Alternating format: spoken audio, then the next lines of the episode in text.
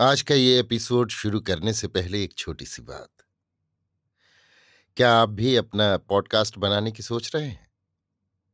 तो anchor try कीजिए। ये पॉडकास्ट बनाने का सबसे आसान तरीका है। नंबर एक, ये फ्री है। नंबर दो, इसमें कई सारे ऐसे टूल्स हैं जो आपको अपने फ़ोन और कंप्यूटर पर रिकॉर्ड और एडिट करने की फैसिलिटी देते हैं। नंबर तीन आप अपने पॉडकास्ट को डिस्ट्रीब्यूट भी कर सकते हैं, जिससे इसे स्पॉटिफाई और दूसरे प्लेटफॉर्म पर सुना जा सके। तो डाउनलोड कीजिए फ्री एंकर ऐप या विज़िट कीजिए एंकर डॉट एफ़ पर अपना पॉडकास्ट स्टार्ट करने के लिए। ये तो थी एक छोटी सी जानकारी, और अब शुरू करते हैं एपिसोड का सिलसिला। तो आज के एपिसोड में लीजिए सुनिए। फणीश्वरनाथ रेणु के लिखे उपन्यास, मेला आंचल का, भाग आठ, मेरी, यानी समीर गोस्वामी की आवाज़ में। लक्ष्मी का भी इस संसार में कोई नहीं। जी, मेरा कोई नहीं। लक्ष्मी सोचती है, उसका दिल इतना नरम क्यों है? क्यों वो डॉक्टर को देखकर पिघल गई? ये अच्छी बात नहीं। सतगुरु मुझे बल दो। सतगुरु के सिवा कोई और भी उसका नहीं। माँ की याद नहीं आती। पसराहा मठ के पास अपनी झोंपड़ी की याद आती है। सुबह होते ही बाबूजी कंधे पर चढ़ाकर मठ ले जाते थे। महंत राम गोसाई कितना प्यार करते थे। आ गई लच्छो, ले मिश्री खाएगी? चाह पिएगी? भंडारी एक कटोरे में चाह चूड़ा दे जाता था। बाबूजी बैठकर महंत साहब के लिए गांजा तैयार करते थे। एक चिलम, दो चिलम तीन चिलम। पीते पीते महंत साहब की आँखें लाल हो जाती थीं। कभी कभी बाबूजी भी थर थर कांपने लगते थे। भंडारी दही लाकर देता था। खा लो रामचरण भाई, नशा टूट जाएगा। बाबूजी को महंत साहब बहुत मानते थे। कोई काम नहीं दिन भर महंत साहब की धूनी के पास बैठे रहो, गांजा तैयार करो, चिलम चढ़ाओ। मठ पर ही हमारा खाना पीना होता था। गाँव में जब हैजा फैला तो बाबूजी को महंत साहब ने कहा, रामचरण, तुम मठ पर ही रहो। उन दिनों दिन भर में कभी चिलम ठंडी नहीं होने पाती थी। एक दिन महंत साहब का बीजक जल गया। न जाने कैसे चिलम की आग बीजक पर गिर पड़ी। महंत साहब ने रोते हुए कहा था, रामचरण, साहेब करोध कीहीन है। दंड भोगना पड़ेगा, अमंगल होगा। दूसरे ही दिन मठ के एक साधु का पेट मुँह चलने लगा।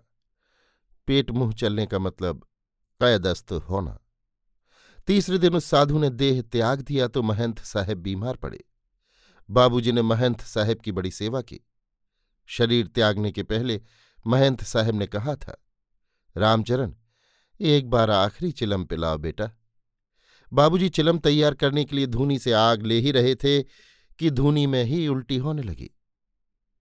महंत साहब ने शाम को और बाबूजी ने सुबह को काया बदल दिया। भंडारी ने दूर से ही बाबूजी का दर्शन करा दिया था। भंडारी ने कहा था, मरे हुए आदमी के पास नहीं जाना चाहिए। लक्ष्मी, ओ लक्ष्मी, आई। लक्ष्मी कुनमुनाती उठती है। उस दिन बीजक छूकर कसम खाए थे और आज फिर पुकारने लगे। सतगुरु हो, तुम्हारी बुलाहट कब होगी? बुला लू सतगुरु अपने पास दासी को।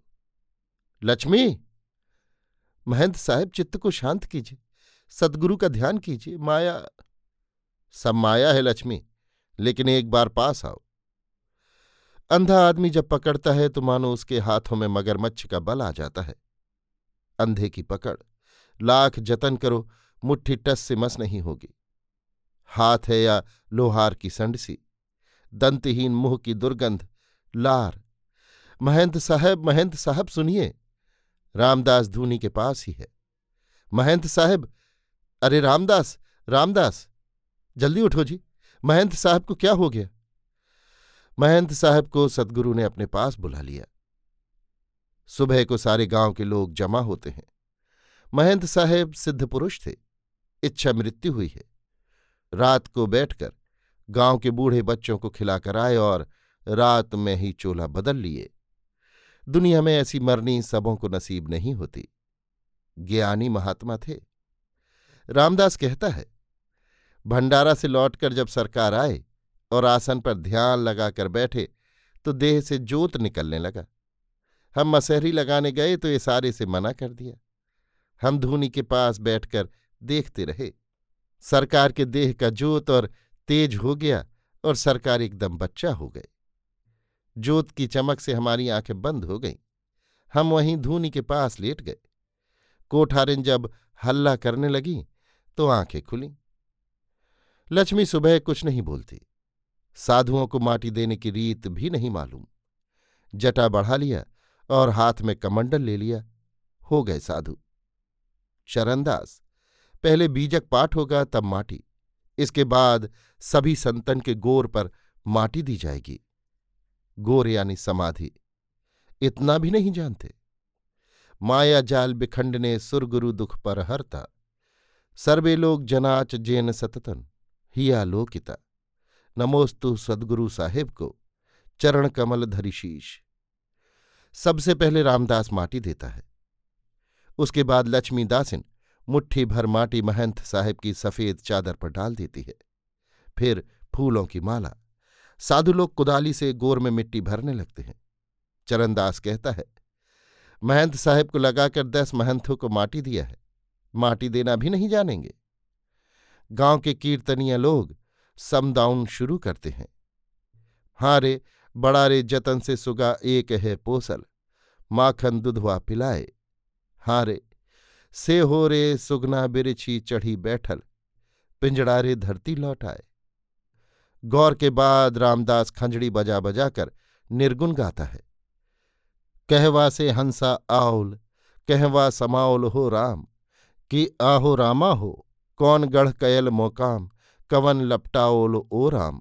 डिम डिमिक डिमिक सुरपुर से हंसा आउल नरपुर समाउल हो राम कि आहो रामा हो काया गढ़ कैला मोकाम माया ही, लपटाओल ओ हो राम। जय हो सतगुरु की जय हो, महंत साहब की जय हो, सब संतन की जय हो। मठ सूना लगता है। जीवन में आज पहली बार लक्ष्मी समझ रही है महंत साहिब की कीमत को। नेत्रहीन हो गए थे, कुछ देख नहीं सकते थे। बिना रामदास के सहारा के एक पग चल भी नहीं सकते थे। किंतु ऐसा लगता था कि मठ भरा हुआ है। बिना महंत के मठ और बिना प्राण के काया।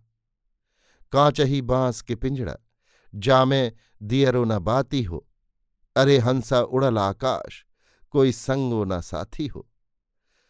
जो भी हो, संसार में सबसे बढ़कर लक्ष्मी को ही प्यार करते थे महंत साहिब। चढ़ती जवानी में सतगुरु साहिब की दया से माया को जीतकर ब्रह्मचारी रहे।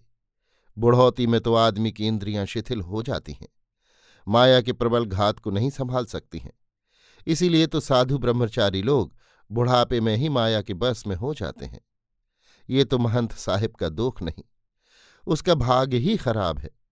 यदि वो नहीं होती तो महंत साहिब सतगुरु के रास्ते से नहीं दिखते।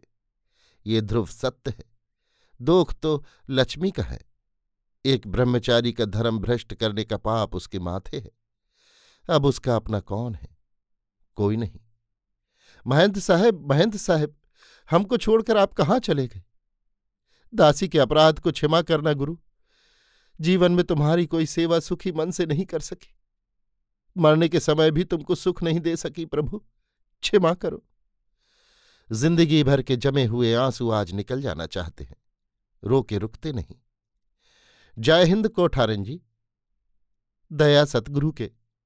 बालदेव जी बैठिए। बालदेव जी सब भूल गए।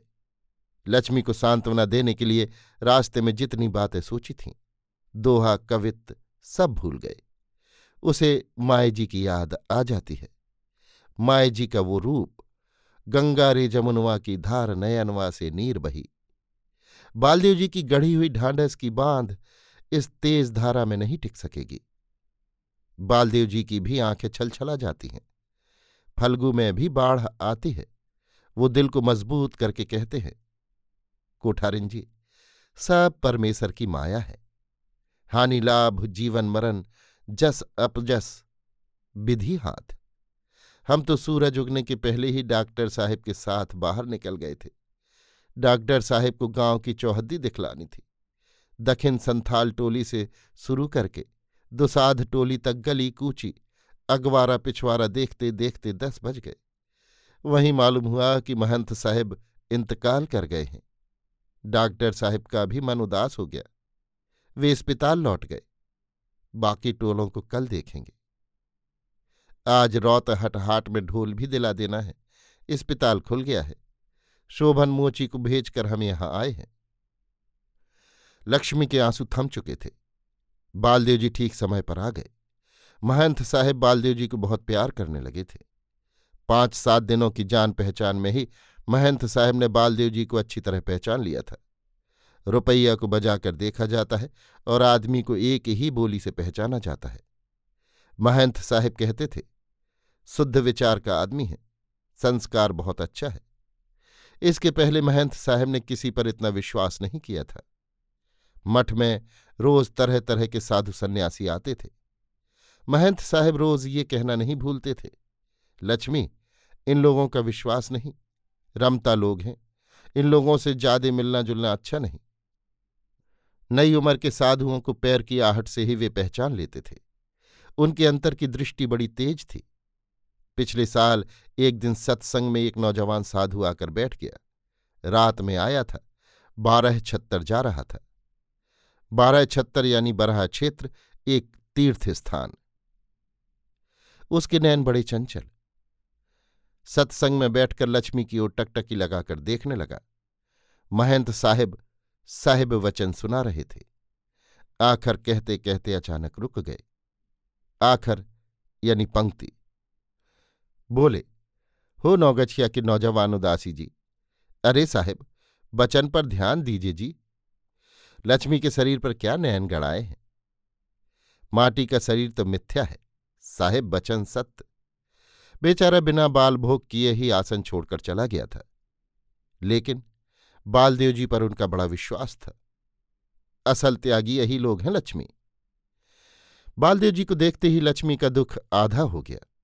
बालदेव जी कहते हैं, बड़े भाग से ऐसे लोगों का दर्शन मिलता है। हमको तो दर्शन मिला, लेकिन सेवा का अवसर नहीं मिला। हमारा अभाग है। बालदेव जी, आप तो दास हैं। जी, मेरी माँ भी दास थी।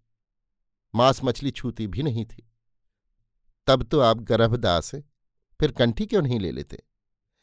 बालदेव जी जरा होठों पर हँसी लाकर कहते हैं, कोठारिन जी, असल चीज़ है मन। कंठी तो बाहरी चीज़ है।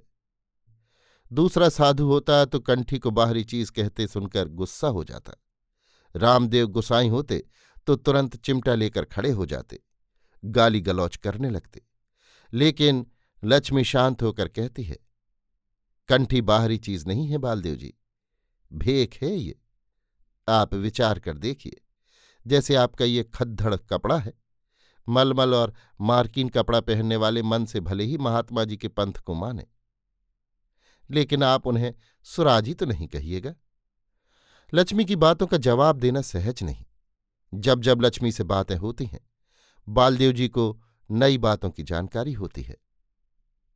आप कहती हैं तो ले लेंगे कंठी। किससे लीजिएगा? आप ही दे दीजिए। लक्ष्मी हंस पड़ती है।